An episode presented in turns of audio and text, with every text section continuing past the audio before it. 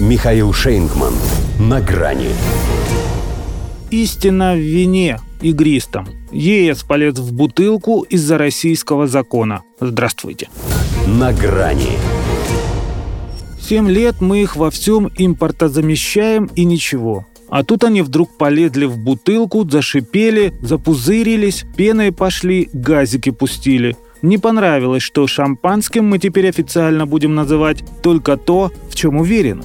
То есть свое. Потому что шардоне – ты мое шардоне. А они что, хотели бы, чтобы мы и их продукцию именовали российским шампанским? Нет, поди. Поэтому они у нас должны маркировать себя игристым вином. Третьего не дано.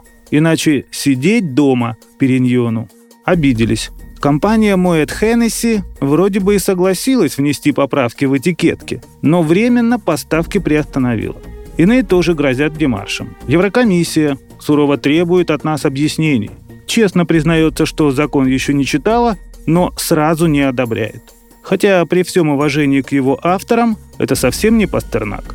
В смысле, здесь все просто наведение порядка на рынке алкогольной продукции. Конечно, шампанское, производное от шампани и все такое, но ведь мы на нее и не претендуем. Мы даже не делали этого тогда, когда стояли там военным лагерем после Первой Отечественной. Просто опустошали подвалы и все. Как сказала тогда мудрая мадам Клико, подсчитывая убытки, сегодня они пьют, а завтра они заплатят. И платили потому что она стремительно и в колоссальных количествах организовала себе выход на русский рынок. Но то, что для нее было завтра, еще при Пушкине стало вчера.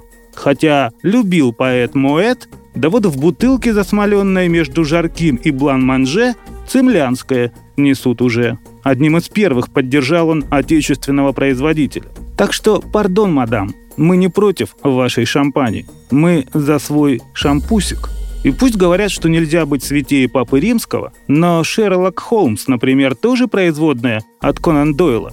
А Орден Британской империи за лучшее воплощение его образа Елизавета II пожаловала нашему Василию Ливанову.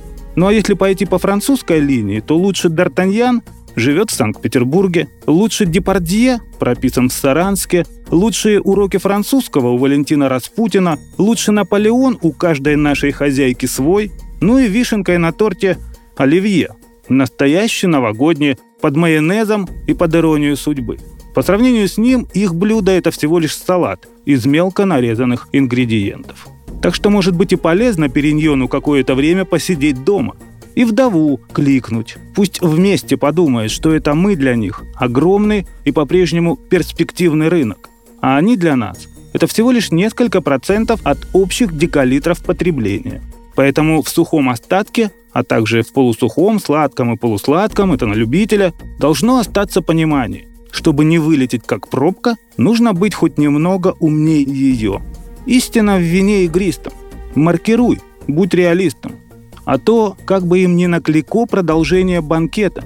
Ведь на правах российской Европы мы можем обязать их именовать себя западной честью. До свидания на грани с Михаилом Шейнгманом.